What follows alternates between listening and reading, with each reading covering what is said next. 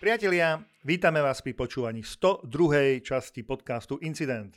Podcastu o kybernetickej bezpečnosti a o odvrátenej strane digitálnych technológií. No a tiež o témach úzko súvisiacich. No a týmto svetom útokov, zraniteľnosti, únikov dát, technológií, ich použitia a ich zneužitia vás aj dnes prevádzajú Maťo a Kasper. Tento projekt pre vás pripravuje spoločnosť MSEC, ale beží aj vďaka našim podporovateľom. Jednotlivcom, či spoločnostiam, ktorým vzdelávanie širokej komunity v oblasti kybernetickej bezpečnosti nie je ľahostajné. No a tento dnešný podcast podporili Checkpoint, Secure Everything, kybernetická bezpečnosť pre digitálne transformovaný svet. V spolupráci so spoločnosťou Asbis Success Through Focus. VMware On Your Path to the Future. V spolupráci so spoločnosťou Sectec. No a tiež spoločnosť Intas, partner pre vašu sieťovú bezpečnosť. Za čo im naozaj úprimne zo srdca ďakujeme. Ďakujeme za podporu aj jednotlivcom, súkromným osobám. Neváhajte, priatelia, pridajte sa. Aj vďaka vám bude každý ďalší podcast zaujímavejší. No a informácie o projekte aj o tom, ako nás podporiť, nájdete stále na www.incident.sk. Rady, nápady a podnety nám aj naďalej píšte na podcast zavinačincident.sk. No, takže povinný úvod máme za sebou. Ja pevne verím, že si ho aspoň sem tam vypočujete. E, už aj z úcty k tým, čo nám pomáhajú. No, začiatok leta sa niesol v uvoľňovaní opatrení a to znamenalo aj zorganizovanie niekoľkých face-to-face konferencií, teda s priamou účasťou. E, sú síce za nami, ale keďže sme boli ich súčasťou, tak vás chceme jednak navnadiť na podobné konferencie, ale hlavne motivovať na najbližšie podcasty.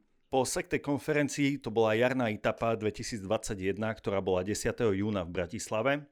Incident odmoderoval blok Kybernetická bezpečnosť. Zaujímavé prednášky a najmä záverečná diskusia stáli za to a keďže hľadáme zaujímavosti, tak sme si s Robom Lipovským z ESETu dohodli rozhovor, kde rozoberieme, ako naháňal zločineckú skupinu stojacú za útokom NotPeťa a útokom na ukrajinské elektrárne. Už teraz sa môžete tešiť, bude to zaujímavé a ešte vám ale nepovieme, kedy to v lete vydáme vonku. Áno, dokonca vám ani neprezradíme, ako sa tá zločinecká skupina volá, to má byť e, prekvapenie, ale mnohí už možno tušíte. No a v stredu 16.6. sme boli na perfektnej konferencii Qubit e, v Jasnej. Je to prvýkrát, čo Qubit organizoval svoju konferenciu na Slovensku. No a my sme vyspovedali veľmi zaujímavých ľudí. Bude čo počúvať, rozhovory výjdu ako incident podcast Qubit špeciál. Predpokladáme, že už 23.6. večer. Slovo virtuálny sa nám už v tom IT slovníku celkom domácnilo. Používame spojenia ako je virtuálny svet. Mnohí z vás už vyskúšali virtuálnu realitu. E, význam slova virtuálny znamená aj taký zdanlivý, domnelý. No ale my sa dnes budeme rozprávať o virtualite s človekom, ktorý na Slovensku zastupuje spoločnosť, ktorá tú virtualizáciu má priamo vo svojom názve. E, hosťom dnešného podcastu je pán Lukáš Elís, teritory manažer spoločnosti VMware. Pán Elís, vítajte. Dobrý deň. No a keďže virtualizácia niektorým hovorí veľa, niektorým málo, tak ja začnem tak, tak pomaličky, vlažne. VMware je vlastne skrátka od e, Virtual Machine Ware, čiže všetko, čo sa dá virtualizovať, hardware, software. A VMware začínal s virtualizáciou pracovných staníc počítačov. Prvý produkt bol VMware Workstation, ktorý bol uvedený v roku 1999. To si nepamätám, to som si musel nájsť, ale je to tak. Takže e, čo čo, čo znamená e, virtualizácia pracovných staníc, na čo je dobrá virtualizácia pr- pracovných staníc a e, čím je pre používateľa, prípadne administrátora zaujímavá. Začnime tým. Tak ako ste správne spomenuli, uh, virtualizácia pracovných staníc bolo v podstate prvé riešenie, prvý produkt, s ktorým naša spoločnosť prišla. Bolo to, áno, už je to 22 rokov späť, ak správne počítam. A išlo naozaj, alebo kde tá myšlienka bola zvirtualizovať eh, pracovné stanice. Možno sa pýtate, prečo, k čomu by to malo byť dobré. No primárne k tomu, že na tradičnej pracovnej stanici eh, to umožnilo uh, užívateľom mať niekoľko operačných systémov. Keďže sa nejakým spôsobom abstrahovali tieto fyzické, čiže procesor, RAM, pamäť, diskový úložisko a tak ďalej. Čiže umožnilo to mať na jednom pracovnom stroji vedľa seba, teraz poviem ako príklad Windows, Linux, iOS a tak ďalej. Čiže keď si takto pomenujeme ten princíp, e, prečo je to zaujímavé, e, potrebujem si niečo otestovať, vyskúšať, tak e, urobím si niekoľko virtuálnych počítačov na tom jednom fyzickom a netrápi ma, či to funguje, či som to urobil dobre, zle, jednoducho vytvorím virtuálku, zruším virtuálku. Hovorím dobre? Presne, presne tak. Za normálnych okolností by ste museli mať niekoľko počítačov, takto v podstate ste to zvládli na jednom. E, je taká možnosť, že si ja vlastne predpripravím tú virtuálku a potom si ju nejakým spôsobom poviem, že nakopírujem, aby som teda nemusel absolvovať to, to, to, to inštalovanie toho celého operačný systém, prostredia a tak ďalej. Presne, presne tak. Na, druhej, na jednej strane, že umožnilo tú prácu na viacerých prostrediach, na druhej strane výrazným spôsobom zjednodušila tú prácu, lebo presne ako rozprávate, a vedeli ste mať predpripravený už e, v podstate kompletnú konfiguráciu a tu ste len de facto jednoducho nasadili na daný počítač a mohli ste fungovať. Výborne. Tak sa posuňme teda od virtualizácie pracovných staníc ku virtualizácii serverov. Aký je rozdiel medzi virtualizáciou pracovnej stanice a servera? Významovo chápeme, ale tá metodika? A ono v podstate server de facto je zo, svojho, zo svojej podstaty niečo ako pracovná stanica, len teda s výkonnejším, nazvime to enterpriseovejším uh, hardverom, čiže aby to vydržalo dlhšie. A tradične, keď v minulosti boli servere, tak uh, väčšinou mali svoje úlohy. Čiže ste mali napríklad databázový server, na ktorom bežala nejaká databáza, nejaký tlačový server, mailový server, súborový a tak ďalej. Čiže čo funkcia, čo nejaká služba, to fyzický server. A s tým spojená samozrejme aj nejaký operačný systém, nejaký management, e, updateovanie, pečovanie, správa tohto celého.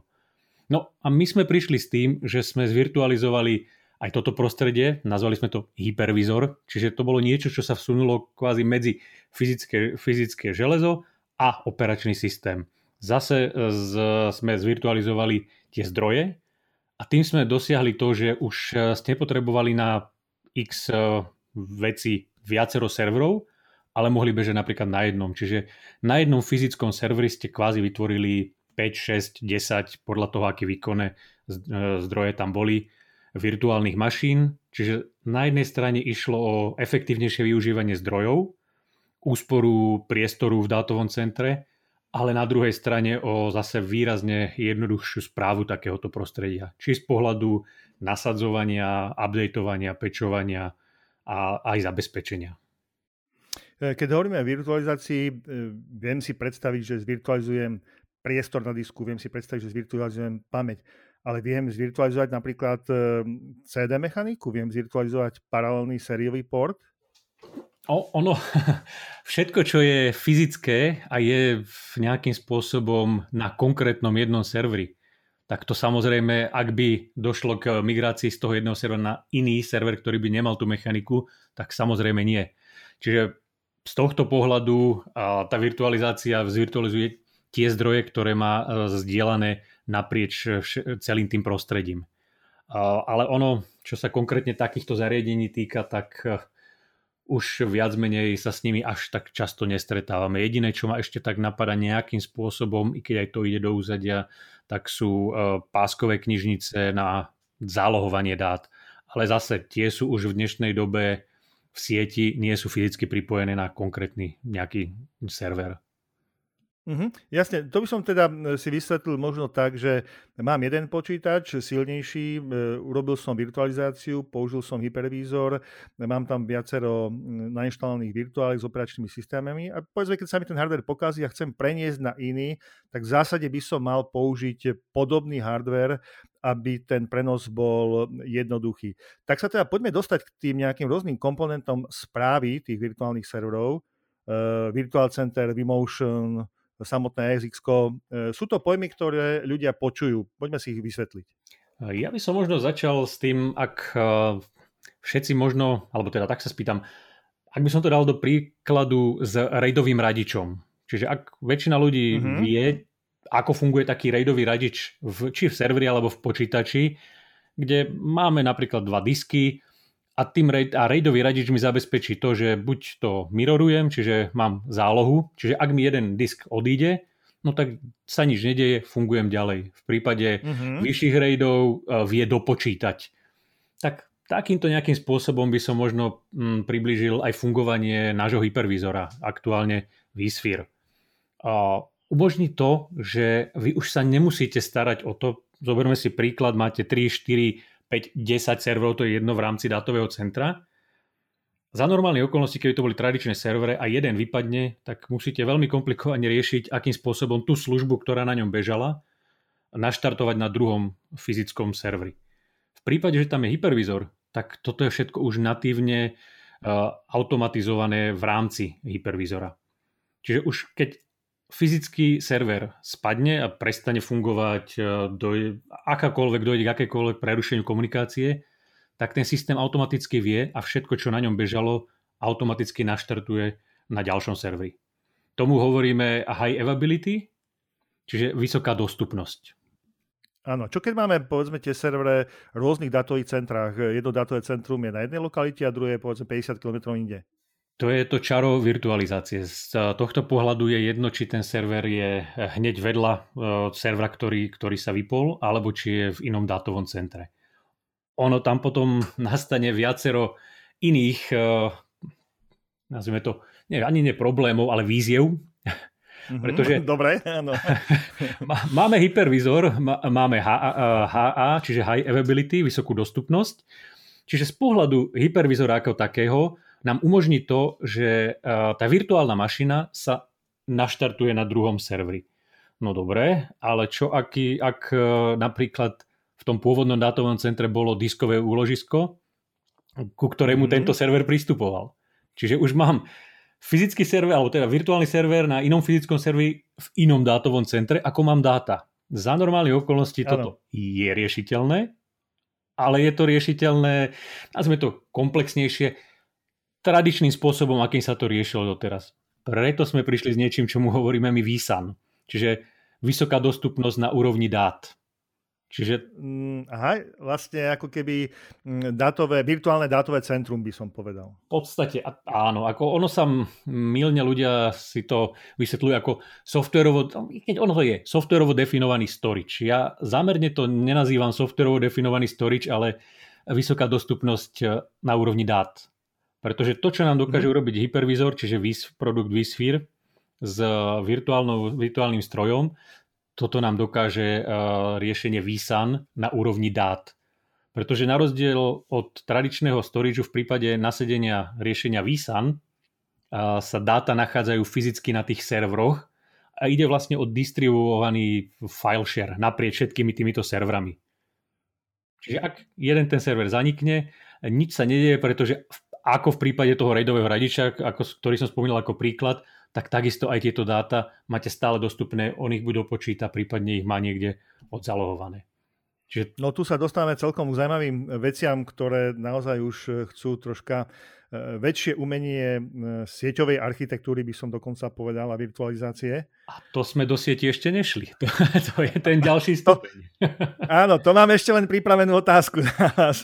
Ale skôr sa teda do tých sietí dostaneme. E, chcem sa vrátiť tak možno troška dozadu, pretože ja už som tak povedzme, že aj historik a ešte v časoch tak 5, 6, 7 rokov dozadu sa veľmi rozprávalo o koncepte VDI, Virtual Desktop Infrastructure, Nepočujem veľmi tento pojem. Je to ešte v mode? Skúsme si najprv vysvetliť, čo to je, čo tým bolo mhm. reálne zamýšľané a kam, kam tá myšlienka vlastne skončila, kde to, kde to zapadlo. By som možno začal hneď odpovedou. Uh, možno aj viac ako kedykoľvek predtým, len si to v mnohých prípadoch už aj neuvedomujeme, že ide o VDI. Ale tá myšlienka, kde bola, uh, išlo naozaj o to uh, spraviť virtuálny desktop, povedzme to tak, čiže nejaké prostredie, ktoré nie je fyzicky na danom, na danom zariadení. Čiže už som nemal notebook, ktorý mal tie dáta u seba, alebo počítač, ale boli tie dáta napríklad na nejakom serveri a ja som to zariadenie, bolo jedno aké, či to bol tenký klient, počítač, notebook, čokoľvek, pristupovalo na ten server a de facto len zobrazovalo to, čo vidím na ploche na serveri. Ja by som to možno ešte skúsil eh, pripodobniť niektorým poslucháčom, lebo tí znalejší už vedia, o čom hovoríme, ale tí menej znali. Nech si skúsia prípadne predstaviť, že majú teda jeden eh, veľký počítač, veľký, no veľký myslím výkonovo.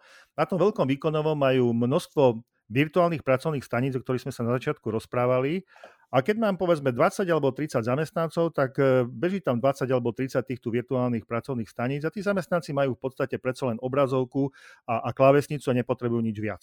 Dobre som to vysvetlil? V podstate áno. A čo ale bolo možno milne, e, alebo čo som aj ja osobne videl v minulosti ako takú, takú milnú predstavu e, rôzne, prístupu k riešeniu VDI, ono to nebolo o úspore, že a teraz nebudem musieť kupovať počítače a notebooky a vymením to za tenké klienty, ktoré sú lacnejšie a celé riešenie bude lacnejšie. Takýchto prípadových štúdí som zažil niekoľko, nikdy nevyšla z prospech VDI riešenia.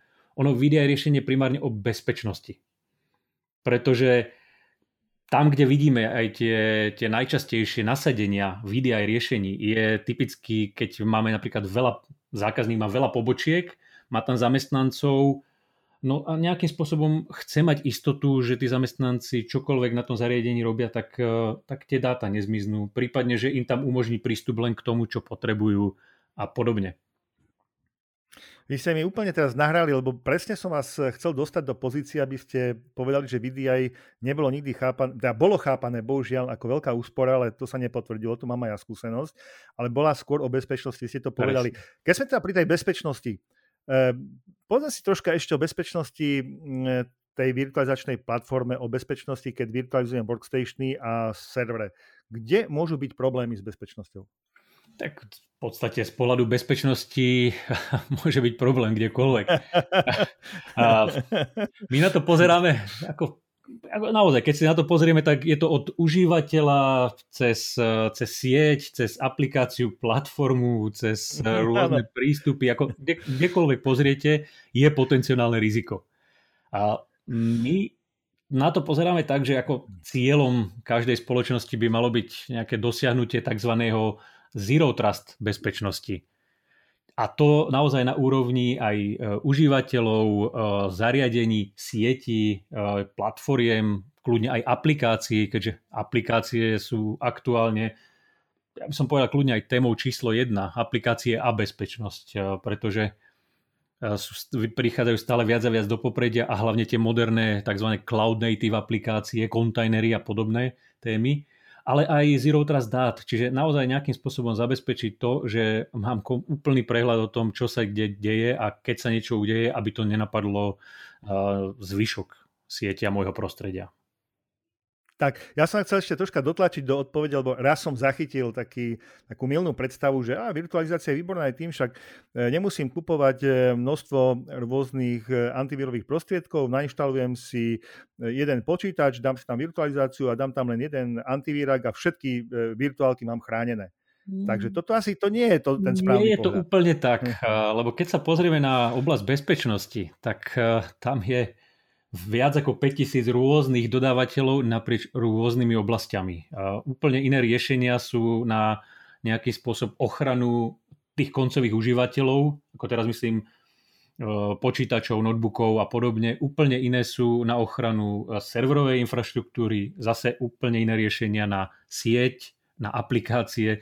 Ak už ideme aj do prepojenia sa, využívanie cloudových služieb, opäť úplne iný set e, nástrojov, No a nielen na ochranu, ale aj na manažovanie a správu a vôbec vyhodnocovanie.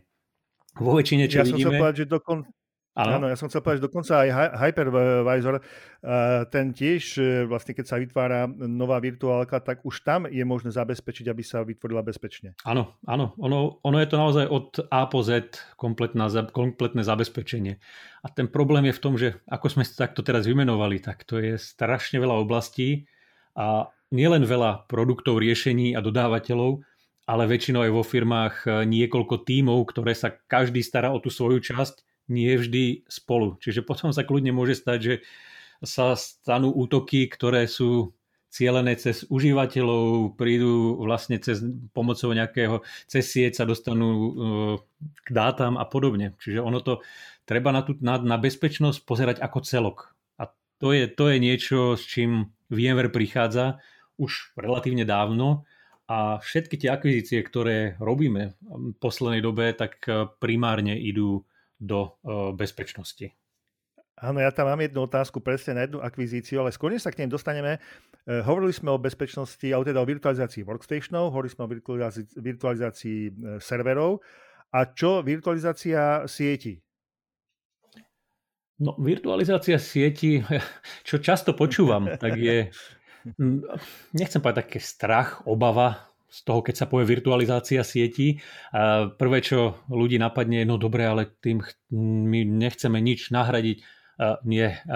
Ak by, ak by NSX ako riešenie, naše riešenie ohľadne, primárne ohľadne bezpečnosti sietí, alebo len sietí, malo nahradiť, no tak, tak je to ten tradičný spôsob myslenia a pohľadu na networking a bezpečnosť ako taký. Čo teda to NSX je, ako sa na to pozerať a ako môže pomôcť administratorovi pri budovaní e, sieťovej e, architektúry a povedzme dátového centra?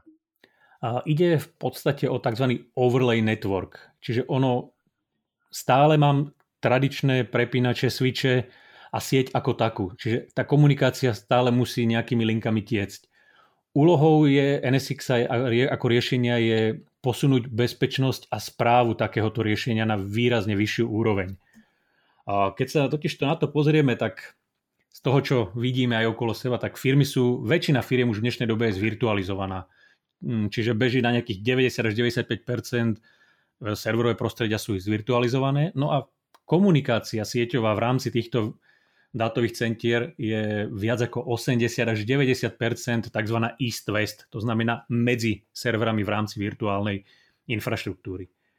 No a keďže NSX je zase natívne integrované do nášho hypervízora, tak eh, nám dáva úplne eh, výrazne väčšiu, väčšie možnosti z pohľadu zabezpečenia, ale aj manažmentu. Čiže typicky viete, ak máte nejaké väčšie prostredia, kde chcete to nejakým spôsobom napríklad oddeli, e, oddeliť, čiže vytvárate nejaké segmenty. Na tradičnom, tradičných e, hardwareových komponentoch je to, nechcem povedať, že nemožné, ale je to veľmi komplikované. Iný IP set, in, e, iná pre, preadresácia a tak ďalej a tak ďalej. Nebudem zachádzať zbytočne do technických vecí. V rámci NSX vy máte možnosť na úrovni užívateľov virtuálnych mašín alebo aplikácií si zadefinovať tie segmenty. To znamená opäť to, čo sme spomínali pri hypervizore už ako takom, tak to je natívne pre viac menej všetky naše produkty. Ako náhle sa mi presunie jedna virtuálna mašina z fyzického servera na iný, tak s ňou idú aj všetky bezpečnostné nastavenia, všetky IP adresy, všetky politiky. To znamená, že mi to z pohľadu manažmentu zásadným spôsobom uľahčí prácu. Na druhú stranu si to viem predstaviť ešte aj tak, ako keby som mal kvázi firewall okolo každého virtuálneho stroja. Čiže nemusím mať nejaký veľký uh, predimenzovaný uh, firewall, ako určite je dobré mať nejaký, nazvime to edge firewall, ktorým pristupuje sa zvonku do uh, dátového centra, ale potom na úrovni jednotlivých virtuálnych mašín je zase je to posunutie bezpečnosti na úplne inú úroveň. Hm, čiže v podstate, ako by som rozsegmentoval, doslova poviem, e, ak by som mal fyzické e, servery, tak ja som si ich zvirtualizoval. Tie fyzické servery by som mal poprepájané cez nejakú infraštruktúru e, switchov, ktoré by mi umožnili segmentáciu, ale toto môžem zase využiť pomocou NSX nástrojov, ešte navyše bezpečnosť, čiže takto si viem vlastne pomôcť virtualizovať to prostredie a keďže je virtuálne, tak ho viem oveľa jednoduchšie migrovať e, z fyzického servera na fyzický server. Tak, tak. A nie len to, dokonca aj do akéhokoľvek cloudu, keďže naše prostredie beží v podstate u každého veľkého e, cloud providera, čiže Amazon, Azure, Google, Oracle, kdokoľvek, tak vy de facto viete presunúť tú výjemku svoju s vlastnými bezpečnostnými politikami kamkoľvek. Uh-huh. A aké sú bezpečnostné rizika, eh, ktoré môžu byť spojené s, s NSX? Hm, čo sa rizik týka, tak ide len o to, čo nastavím, čo povolím.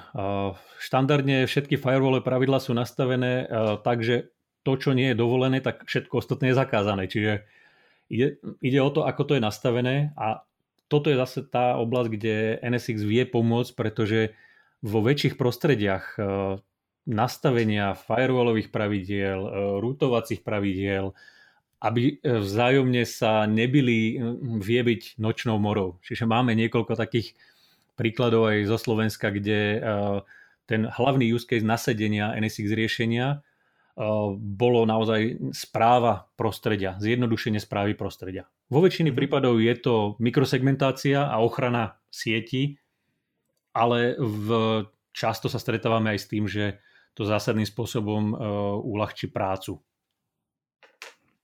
Samotné administri- administrovanie prostredia. Presne tak. Ono už keď si len zoberieme, uh, vytvoria sa nejaké pravidlá alebo Typický príklad je nejaké e, vývojové oddelenie, chce niečo vyskúšať, nejakú či už novú aplikáciu, niečo nasadenie, čiže administrátor im vytvorí e, prostredie, čiže pripraví im tie virtuálne mašiny, e, bezpečnostné politiky sa tam dajú, sieťari nastavia pravidlá, siete a tak ďalej. No a teraz skončí ten projekt a hm, vo väčšine prípadov je veľký problém zistiť teraz, ktoré pravidlo na ktorom switchi, ktorom routeri, ktorom firewalli vlastne môžem zrušiť. No radšej ich tam nechám, lebo neviem, či to náhodou nebude afektovať alebo mať vplyv na niečo iné.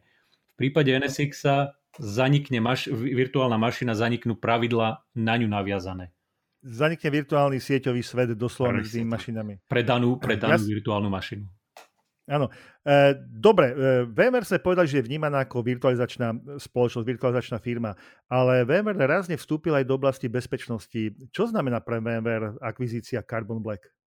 Mm, akvizíciou spoločnosti Carbon Black sme v podstate doplnili a rozšírili našu víziu z, pohľada, z pohľadu bez zabezpečenia endpointov, čiže koncových bodov. A keď hovorím koncových bodov, tak nemám na mysli len tie PC, tých PC a notebook užívateľov, ale kľudne aj e, virtuálne mašiny, čiže ESX alebo, alebo dokonca aplikácií, pretože to je koncový bod, de facto všetko toto, ale aj workloadov. Hlavným cieľa, cieľom bola naozaj konsolidácia všetkých týchto komponentov, ktorými sa o, o takéto prostredie staráme.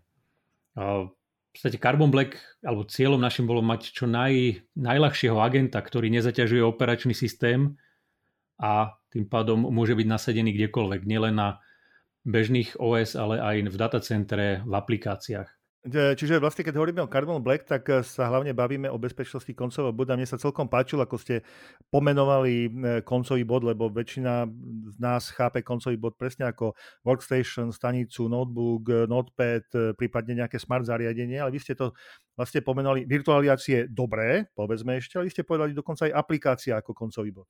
Áno, tam pri prípade aplikácií, konkrétne tých nových, ktoré som spomínal, tých kontajnerových, tam to nie je také jednoduché nainštalovať agenta.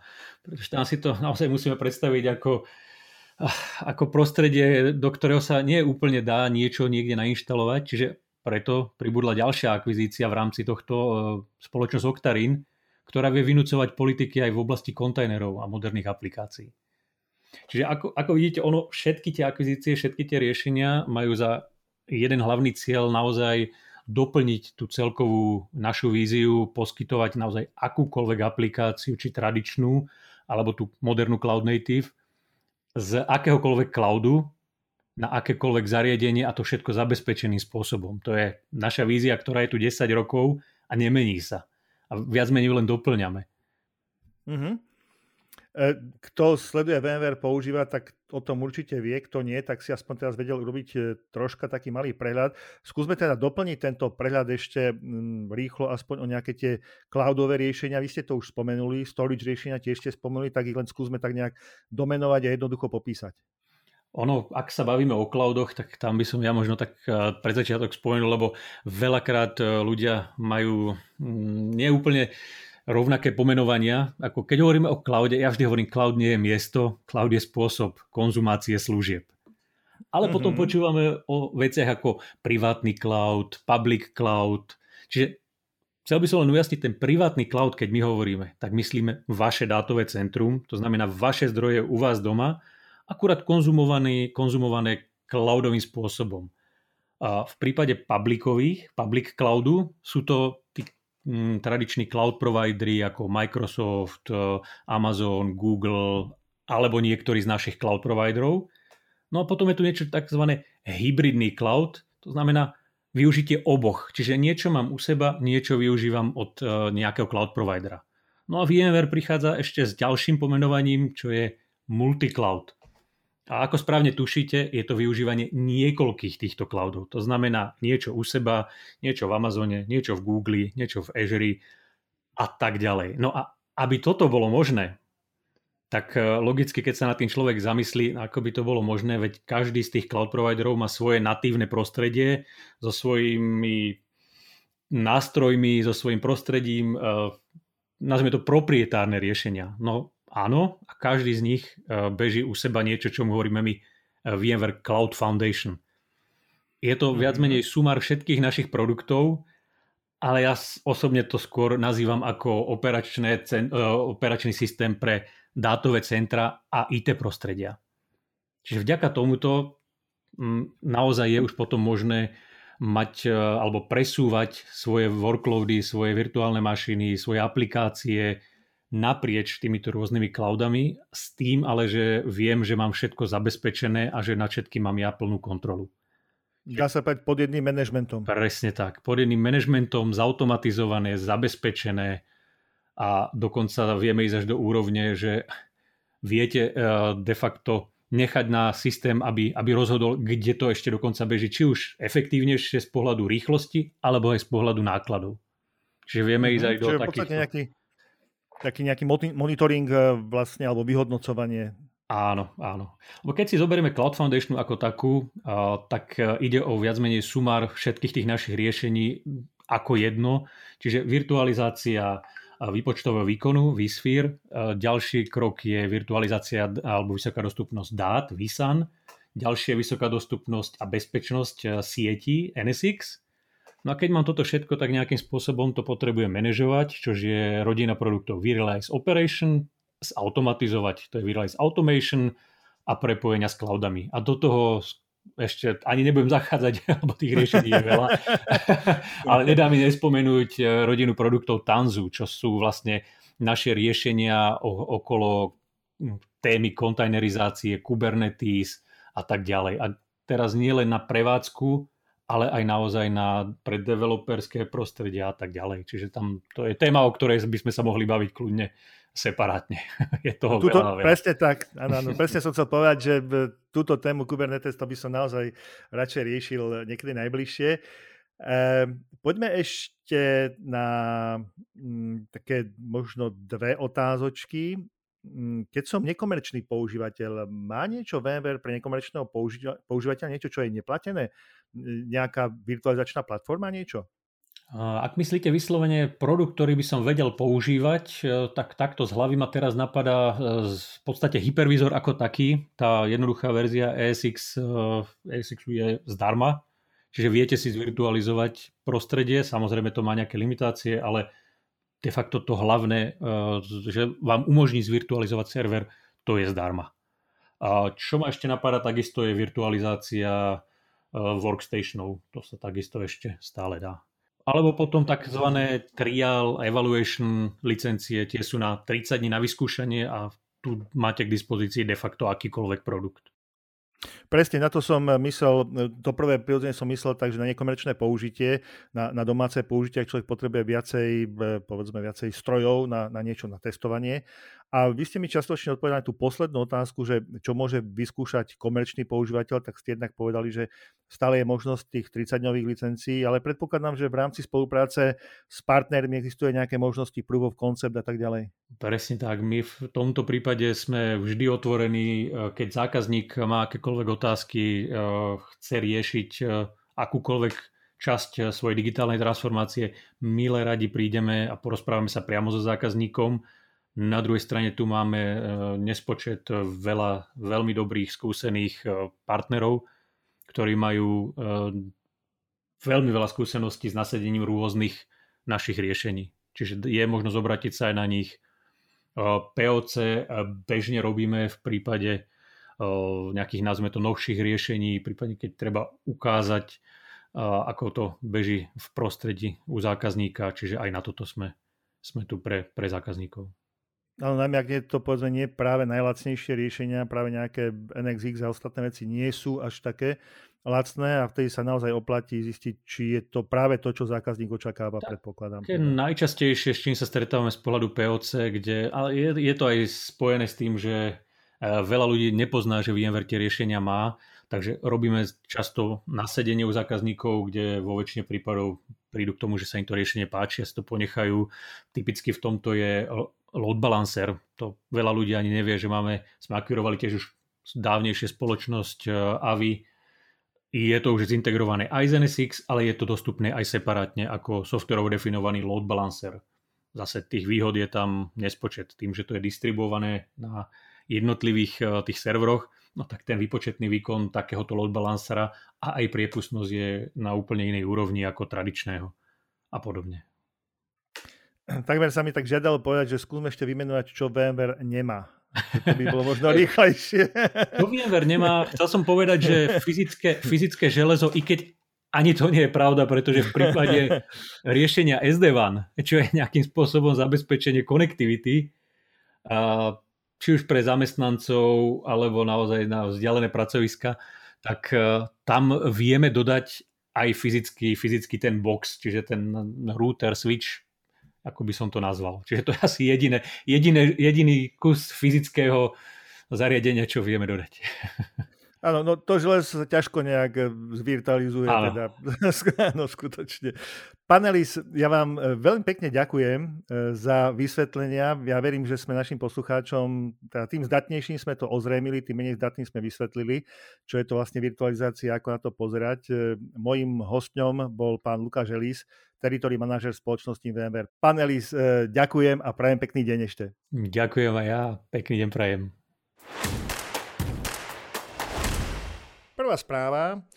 JBS aj napriek tomu, že sa snažili obnoviť operácie pre dodávky mesa, hovorili sme o útoku v podcaste číslo 101, napriek tomu zaplatili e, Revil Gangu 11 miliónov amerických dolárov. Revil alebo aj Sodinokibi Ransomware Gang za posledné dva mesiace úspešne útočil na niekoľko veľkých spoločností. V apríli vytiahli 50 miliónov zo spoločnosti Apple. Apple zaplatil potom, čo Revil zautočil na zmluvnú spoločnosť Quanta, ktorá zostavuje množstvo Apple výrobkov. Od Apple Watch, Apple MacBook Air a Pro a tiež ThinkPad. No a Apple pohrozili, že ak nezaplatí, tak zverejnia dokumenty, ktoré presne popisujú z akých komponentov a ako sa uvedené produkty zostavujú. Potom bol útok na Colonial Pipeline, k tomu sa ešte vrátime. A posledný známy veľký útok je potravinárska spoločnosť, výrobca mesa JBS. Tento útok ovplyvnil výrobu a dodávky mesa v Amerike a Austrálii. Minulý podcast sme spomínali, že zrejme k úniku údajov, teda osobných údajov alebo výrobných údajov nedošlo a že sa IT týmu tak zhruba do tých 5 dní podarilo obnoviť podstatnú časť systémov. Preto ako podľa nás blesk z jasného neba zaznela správa, že JBS sa rozhodlo zaplatiť 11 miliónov amerických dolárov ako výkupné. Opakujeme ešte raz. E, stále tvrdia, že k úniku dát nedošlo a stále platí, že podstatnú časť prevádzky obnovili do 5 dní. Aj keď sa vedenie vyjadrovalo, že dosiahnuť plný chod spoločnosti v USA aj Austrálii ešte nejaký týždeň potrvá. Dôvod zaplatenia výkupného.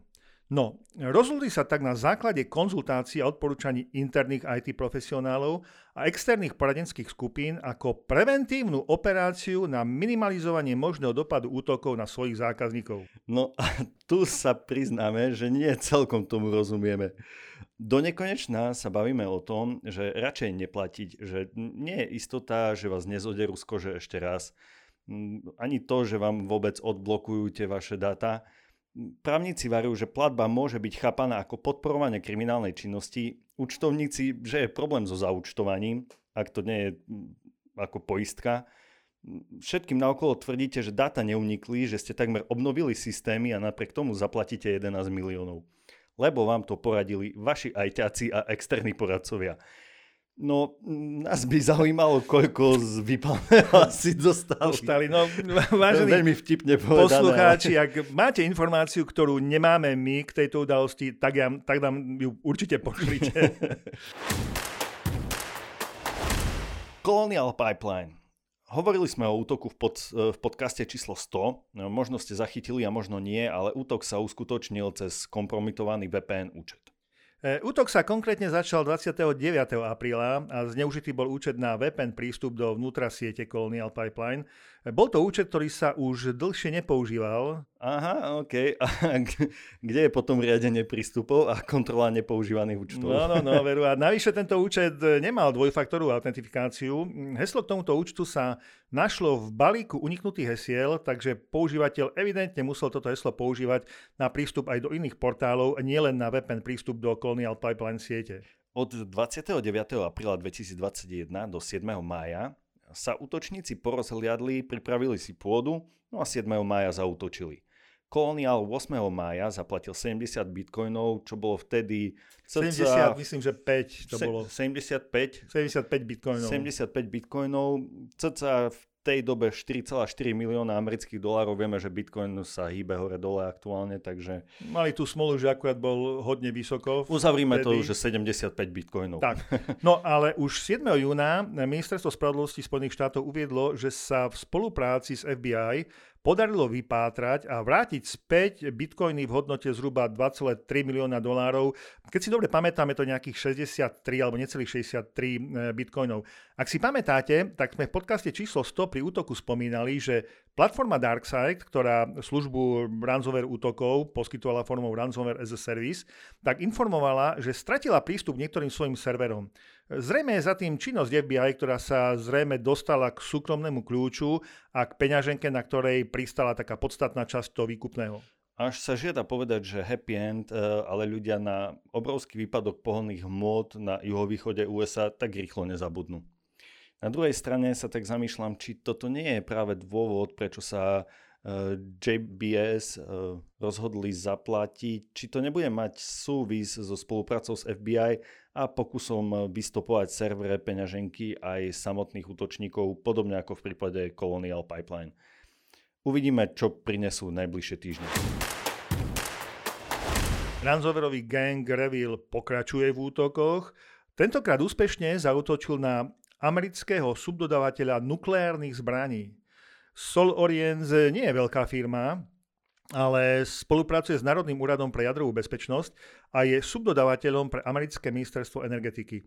Americká televízna spoločnosť CNBC eh, si všimla komentár v tweete z 10. júna, že ešte v máji spoločnosť zistila kybernetický bezpečnostný incident, ale nedávno zistili, že im vlastne unikli aj nejaké dokumenty a že vraj zatiaľ zistujú, že čo uniklo, ako uniklo a aký stupeň utajenia tieto dokumenty mali. Samotná firma o sebe tvrdí, že úzko spolupracuje aj s ministerstvom obrany a má skúsenosti s jadrovými hlavicami. Bezpečnostný analytik Brad Kallov zo spoločnosti Emisoft upozornil, že pár dokumentov zo spoločnosti Soul Orients už školuje na darkwebovom blogu Arebil. Zatiaľ sú to povedzme, že nepodstatné dokumenty ako účtovná kniha, plán školení a zoznam miest zamestnancov zo septembra 2020, kde sú aj nejaké osobné údaje zamestnancov. Teda zatiaľ to nie sú dokumenty, ktoré by mali vyšší stupeň utajovania.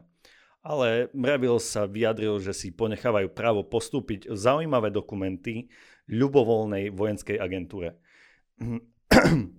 tušíme, že ešte bude veselo, keďže sa jedná o subdodávateľa nukleárnych zbraní. Ešte by sme v skratke poukázali možno na dva súvisiace informácie, tá informácia dve, dve. súvisiace informácie. Prvá, že spoločnosť Sophos vydala 11.6. správu o ransomware as a service a o tom, ako rôzne kriminálne skupiny využívajú alebo ako pristupujú k útokom a ako napríklad um, uvádza, tak, tak viac popisuje zneužitie protokolu RDP, kde analizuje postup pri lámaní hesiel na dostupné RDP servery. E, linku uvádzame prirodzene na našom blogu. No a druhý dokument... Ten uh, spomína David Bishop, CISO spoločnosti Trustwave. Uh, ten vo svojich tvrdeniach ide ešte ďalej. Hovorí, že útočníci sú čím ďalej tým odvážnejší Uvádza príklad e, ako Colonial Pipeline alebo JBS. Zatiaľ je ich motivácia hlavne zisk a samozrejme financie. Až sa preklopí do motivácie hlavne poškodiť, budeme čeliť oveľa vážnejším problémom. Ako hovorí, verejný a súkromný sektor sa musia spojiť a začať veľmi úzko spolupracovať na technických aj právnych opatreniach. Portál Threadpost, odkiaľ sme tú správu čerpali, zároveň ponúka bezplatnú e-knihu s názvom 2021 Evolúcia Ronzomeru. No a linku k tejto knihe tiež nájdete na našom blogu. Štvrtá správa. Intel pláta diery v CPU. Má kritické a aj menej vážne zraniteľnosti, sú ťažko opraviteľné, ale aj ťažko zneužiteľné. Alebo lepšie povedané, zneužiteľné, ak sa námaha vyplatí. A presne o tom to je. E, Jerry Bryant, riaditeľ pre komunikáciu spoločnosti Intel, 9. júna 2021 uviedol, že v ten deň vydali 29 bezpečnostných odporúčaní zameraných až na 73 zraniteľnosti Intelu. Pričom 40 zraniteľností bolo objavených interne, teda vlastným výskumným tímom a 29 zraniteľností bolo objavených v rámci Bug Bounty programu. Spomíname to často, Bug Bounty je program, ktorý je vyhlásený konkrétnou spoločnosťou, je to program na hľadanie zraniteľností. Ak nejakú zraniteľnosť nájdete a oznámite to spoločnosti e, relevantným spôsobom, tak oni posúdia, že aká tá zraniteľnosť je, ak je naozaj relevantná, má zmysel, tak áno, tá daná spoločnosť potom vypláca odmenu. Platí sa teda vlastne za také mm, normálne hackovanie, ale... White, white hat hacking. White, white hacking, presne tak. Za 6 mesiacov je to dohromady už 132 zraniteľností a väčšinou boli v grafických, sieťových či Bluetooth komponentoch. Celá správa komunikačného oddelenia Intelu vyznieva tak trocha ako samochvála, takže neviem, či sa chváliť 132 zraniteľnosťami. Poďme sa na posledné chyby pozrieť podrobnejšie. Viacero zraniteľností má e, vysoké skóre. Sú to všetko zraniteľnosti, ktorých zneužitie vedie k zvýšeniu prístupových práv. Sú to teda tzv. privilege escalation vulnerabilities a nachádzajú sa vo firmery pre e, CPU, e, v Intel Virtualization Technology pre riadený vstup a výstup a paradoxne aj v Intel Security Library, kde je dokonca možné zneužitie aj po sieti. No a plus niekoľko možností eskalácie útoku typu Danielov Services na niektoré Thunderbolt kontrolery. Všetky sú to chyby spôsobené zlou validáciou, e, validáciou vstupných hodnôt, nesprávnou inicializáciou alebo nedostatočným manažmentom toku údajov. Teda chyby vyplývajúce už z návrhu činnosti a nedostatočnej kontroly pri vývoji. Intel síce vydal peče a je evidentné, že sa venoval práve eskalácii privilegií, ale ako komentuje riaditeľ výskumu kybernetických hrozieb spoločnosti Immersive Kevin Breen, pečovať chyby e, vo firmware je iné ako pečovať chyby v operačnom systéme.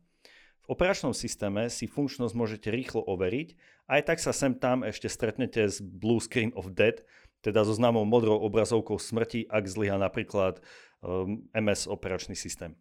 E, pečovanie firmware je zložitejšia vec ale nemalo by sa zanedbávať. Útočníci totiž vedia, že administratóri zvyknú dosť rezignovať na pečovanie firmeru a aj keď útok s neužitím zraniteľnosti firmer napríklad na Intel nie je práve jednoduchý, ako sme už v úvode hovorili, môže byť súčasťou cieľeného útoku, ak sa útočník dostane do siete a potrebuje práve cez daný server postupovať ďalej. Takže ak vo svojich hodnoteniach zraniteľnosti doteraz nemáte firmer, tak odporúčam šup šup, treba postupy hodnotenia zraniteľnosti určite prehodnotiť. Kúpili ste alebo chceli ste si kúpiť Volkswagen alebo Audi za posledné dva roky? Tak teraz by ste mali spozornieť. Volkswagen Group of America je severoamerická pobočka nemeckej skupiny Volkswagen a v USA a Kanade združuje operácie predaja značiek Volkswagen, Audi, Bentley, Bugatti a Lamborghini. No a pred pár týždňami bola informovaná, že jeden z jej zákazníkov, teda jeden z jej veľkých predajcov týchto značiek, ponechal na internete ako ináč nezabezpečenú databázu koncových zákazníkov. A tá vraj bola dostupná od augusta 2019 do mája 2021 a obsahovala zaujímavé informácie o viac ako 3,3 milióna zákazníkov. E, databáza nebola síce konzistentná, teda neobsahovala informácie o každom zákazníkovi a všetky informácie, ale o 97% z nich obsahovala rôzne kombinácie údajov ako meno, priezvisko, vodický preukaz, číslo poistky, leasingové informácie, číslo sociálneho poistenia, dátum narodenia, prípadne kompletné informácie o vozidle, ešte dokonca aj farba a dokonca aj vín e, vozidla. Nádhera. Z celkového množstva je cca 90 tisíc zákazníkov ohrozených najviac, pretože okrem iných im unikli aj informácie o kreditných kartách. Volkswagen Group už týchto zákazníkov kontaktovala, poskytla im právnu ochranu a vyčlenila 1 milión amerických dolárov na riešenie prípadných problémov. Medzičasom sa už vyskytli aj falošné nahlasovania krádeží a poistných udalostí. No, ďalším dôsledkom toho celého je e, phishing, smishing a vishing, e, zameraný na majiteľov týchto vozidiel, e, kde sú títo majiteľia kontaktovaní akože v mene Volkswagen či Audi a na základe už získaných informácií, ktoré útočníci získali z útoku, sú po týchto majiteľoch vyťahované ďalšie informácie, napríklad o kreditných kartách a bankových účtoch. Takže keďže sme vás na začiatku vystrašili, tak trocha vás ukľudníme. Týka sa to najmä zákazníkov Ameriky a Kanady, ale nech je to varovaním aj pre Európu a Slovensko, že sa takéto úniky dejú a treba si dávať na to pozor. No a od aut poďme k mobilom. Ak máte mobil Samsung, preverte si, aký firmer máte. Samsung bol ešte vo februári 2021 upozornený na kritické zraniteľnosti v predinštalovaných aplikáciách na Androide, ktoré môžu viesť až k prevziatiu administrácie telefónu. Ešte vo februári na chyby upozornil Sergej Tošin, zakladateľ platformy pre mobilnú bezpečnosť Oversecured. Chyby by boli umožnili útočníkovi prístup a úpravu kontaktov, SMS správ, MMS správ, inštaláciu ľubovoľných súborov v mene používateľa a teda vlastne k prevzatiu kompletnej kontroly nad mobilom. Samsung už vydal aktualizácie, časť ešte v apríli a časť v maji a zoznam chýb je už verejne publikovaný a má aj svoje CVE označenie. Oversecured uh, publikoval aj Proof of Concept, teda štúdie realizovateľnosti útoku, kde ukázala, že dokáže zneužiť chyby na Phototable a Secure Folder na povolenie prístupu k SD karte a načítať informácie z tejto SD karty. My veríme, že ako stáli poslucháči Incident podcastu venujete pečovaniu náležitú pozornosť a vaše Samsungy majú poslednú aktualizáciu. No a aby sme nevynechali ani Linux priaznivcov, tak máme niečo aj pre nich. Až teraz, 3. júna 2021, bola oficiálne detekovaná a potvrdená zraniteľnosť v systémovej službe Polkit, respektíve v minulosti známa ako Policy Kit. Polkit alebo Policy je služba, ktorá zistuje a určuje, či niektorá úloha bežiaca v systéme Linux nevyžduje viac privilegií v určitom momente. A e, napríklad e, hrá, táto služba hrá dôležitú úlohu pri vytváraní nových účtov na Linux systéme. Popísal ju Kevin Blackhouse, výskumný pracovník v oblasti bezpečnosti GitHub a ako tvrdí, jej zneužitie je úplne jednoduché. Potrebujete bežné terminálové nástroje, ako povedzme prístup na niektorý zo shellov, napríklad bash shell, príkaz e, dbus send a príkaz kill. V shell prostredí spustíte príkaz dbus send a príkazom kill mu zabraníte v dokončení v práce. Polkit tak požiada o e, UID už neexistujúceho zabitého procesu a keďže nesprávne spracúva ošetrenie tejto chyby, vyhodnotí, že požiadavka prišla nie od bežného používateľa, ale od používateľa s UID 0. No a teda od root používateľa. A vráti teda root prompt, teda shell s admin privilegiami. Ako sa zistilo, táto chyba je v Polkite už 7 rokov od verzie Polkit 0.113. Ale keďže je potrebné správne načasovanie kill procesu, tak problém zostal dlho bez povšimnutia. Pokiaľ má vaša distribúcia Linux balík System D, tak má aj Polkit, lebo je jeho súčasťou. Nachádza sa napríklad v Red Hat verzia 8, Fedora 21 či Ubuntu 20.04. Chyba už má aj svoje CV, CVE pomlčka 2021 pomlčka 3560 a opravy sú k dispozícii. No a viac informácií nájdete na linku na našom blogu, ktorý smeruje na GitHub a tam nájdete ako presný popis zraniteľnosti, tak aj proof of concept, jeho riešenie, ale tiež aj riešenie ako problém zaplátať. Vago kontrolery majú veľký bezpečnostný problém. Tu musíme začať vysvetľovať pekne po poriadku a krok za krokom. Vago, respektívne e, Vago Kontakt Technik GmbH, je nemecká spoločnosť, ktorá sa venuje výrobe známych elektrických Vago spojok. Ten, kto z vás už niekedy pomáhal pri inštalácii elektrického vedenia v dome, tak ste ich už určite videli. Spoločnosť sa ale najmä venuje výrobe elektronických komponentov pre decentralizovanú automatizáciu. Vyrába rôzne PLC, čo je zase skrátka od Programmable Logic Controller a tie, no zjednodušene povedané, slúžia na ovládanie rôznych čidiel, uzáverov, ventilov, motorov, motorčekov, teda na riadenie technologických procesov. No a tieto PLCčka používajú ako ináč software, teda firmware. Je to celá sada softveru, ktorá slúži jednak na naprogramovanie, testovanie a takisto na riadenie a, a používanie vlastností týchto PLCčiek. Jedným z takýchto balíkov je aj Codesys, je to v podstate softverová platforma pre tvorbu riadiacich programov pre priemyselné automatizačné technológie. Codesys platformu využíva, aspoň podľa ich stránky, viac ako 400 výrobcov a Codesys je považovaný za lídra programovacích platformiem podľa priemyselného štandardu IEC 61131. Hovoríme o tisíckach systémov a miliónoch jednotlivých komponentov týchto systémov, ktoré sú postavené na programovacom toole CodeSys. Na portáli Hacking News sa objavila vlastne len taká malá krátka správička, že dvaja výskumníci ruskej kyberbezpečnostnej spoločnosti Positive Technologies objavili zraniteľnosti na PLC vyrábanom spoločnosťou Vago, a to konkrétne e, zraniteľnosť Path Traversal e, v Codesys komponente, ktoré PLC využíva.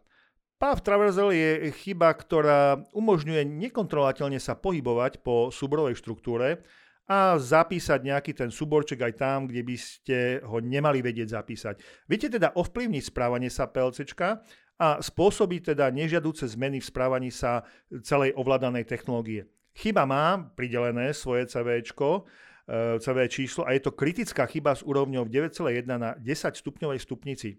Objavená bola koncom mája tohto roku a konkrétny komponent sa volá Codesys Runtime a má verziu 2.3.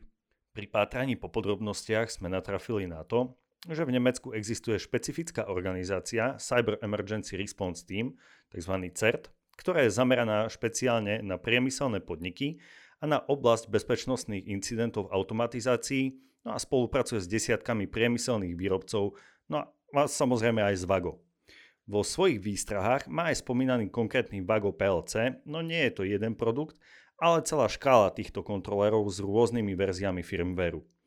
Pričom firmwareová platforma CodeSys nemá len jednu vážnu a jednu strednú zraniteľnosť, ale niekoľko vážnych a niekoľko stredných zraniteľností, kde aj tie stredné môžu viesť k úspešnému DOS útoku a odstraviť tak kontroler. No a teraz si spomeňme, čo sme hovorili o pečovaní firmware v podcaste číslo 98, čo sme hovorili o rozdieloch medzi riešením bezpečnosti v IT sieťach a tzv. Operation Technology, teda v OT sieťach v podcaste číslo 83. No a vychádza nám z toho teda, že operation siete, teda OT siete, musia byť naozaj jednoznačne dôsledne oddelené od IT sveta a od vonkajších spojení. Ostatne je to aj jedno zo zásadných odporúčaní na spomínanom portáli cert.vd.com. Takže rezumé, je možné, že problémy majú aj iné PLCčka iných výrobcov, postavené na platforme Codesys, a využívajúcej Codesys Runtime verziu 2.3, keďže odtiaľ v podstate pramení zraniteľnosť Vago PLC-čiek. No a perlička na záver, cybersecurity spoločnosť Positive Technologies, tá ruská spoločnosť so sídlom v Moskve, ktorá odhalila zraniteľnosti vo Vago kontroleroch, je na americkom vládnom sankčnom zozname nežiadúcich spoločností. Tá pretože vraj pomáhala ruským spravodajským službám. Ako sa vyjadrila spoločnosť Positive Technologies, kašľú na sankčný zoznam a aj naďalej budú odhaľovať zraniteľnosti naprieč technologickým spektrom, aj keby to mali byť americké technológie. No, vyznajte sa v tom, čo je teda správne, či odhaľovať zraniteľnosti a upozorňovať prirodzene definovaným spôsobom, kontrolovaným v spolupráci s CERTom a definíciou CVčiek, alebo u úvodzovkách poviem nepriateľov neodhaľovať, respektíve radšej o nich mlčať. No, bohužiaľ, Kybernetický priestor je aj o politike. Phishingové útoky dosiahli v prvom kvartáli 2021 špičku. Referuje o tom aj Anti-Phishing Working Group v skratke eh, APWG vo svojom reporte za prvý kvartál 2021. APWG je zrejme najväčšou organizáciou, ktorá monitoruje globálne phishing aktivity. Pozostáva z viac ako 2200 členov, vrátane takých firiem a organizácií ako sú Cisco, Avast, Asset, McAfee, Microsoft, Symantec, Trend Micro, Facebook, PayPal, Cloudflare, RSA a tak ďalej a tak ďalej. Áno, monitoruje sa počet objavených phishingových web stránok a maximum tento rok, respektíve za prvý kvartál, bol v januári keď e, počet phishingových web stránok dosiahol takmer 246 tisíc. E, konkrétne je tam uvedené číslo, že 245 771. Graf má evidentne stúpajúcu tendenciu. Najhoršie sú na tom finančné inštitúcie, sociálne médiá a webmail či software as a service služby. E, najagresívnejšie sú útoky typu Business Email Compromise, kde sú prirodzene aj najväčšie finančné straty, ktoré v priemere narastli zo 48 tisíc dolárov v treťom kvartáli 2020 na 85 tisíc dolárov v prvom kvartáli 2021. No a rastúcu tendenciu majú phishingy pomocou hlasu, čo je phishing, a pomocou SMS, čo je smishing. Naša výzva je, dennodenne pripomínajte svojim rodinným príslušníkom, známym, kamarátom, kolegom, zamestnancom tieto phishingové útoky sú zatiaľ stále najúspešnejším pokusom o penetráciu siete a následne ďalšie škody spôsobené malverom, ktorý sa po úspešnom phishingovom útoku zavlečie do vašej siete. No a na záver jedna možno krátka informácia. E, ak ste si niekedy niečo cez internet objednali a nedostali ste to, tak ste sa zrejme stali obeťou podvodníka. Náš starý poslucháč eh, Rudolf nám poslal tip, keďže si vymáhaním peňazí od podvodníkov už prešiel a pomohol aj pár známym, napísal o tom celkom zaujímavý blog. Popisuje, ako to nevzdať a ako sa môžete dopatrať k svojim peniazom. Linku nájdete na našom blogu a Rudolfa tak pozdravujeme a ďakujeme za príspevok. No, čo dodať e, záverom? E, do nášho života preniká umelá inteligencia, internet veci, e, virtuálni asistenti, virtuálne asistentky. Všade máme kamery, aby nám nič neuniklo, alebo aby my sme nikomu neunikli. Mm, pozor, aby to teda neskončilo u vás tak, ako v tom vtipe. Vráti sa muž domov a zdraví virtuálnu asistentku. Hi Siri, čo je nové? Máte mail od manželky. Píše, že tých pár tisíc, čo nedávno investovala, je do pár týždňov prinesie výnosy viac ako polovicu vášho majetku. A pripojila aj fotku. Vážne? To je šikovná investorka. A čo je na tej fotke? Vy a vaša sekretárka. Takže pozor na Siri a virtuálnych asistentov a asistentky. No, e, blíži sa leto, terasy sú otvorené, večer sa nedá zaspať. No a zrejme, teda dúfame, že 23.6. vyjde Qubit špeciál, vyjde aj tento podcast, takže bude čo počúvať. A veríme, že nám udržíte svoju priazeň, sledujte nás a píšte nám na podcast zavinačincident.sk.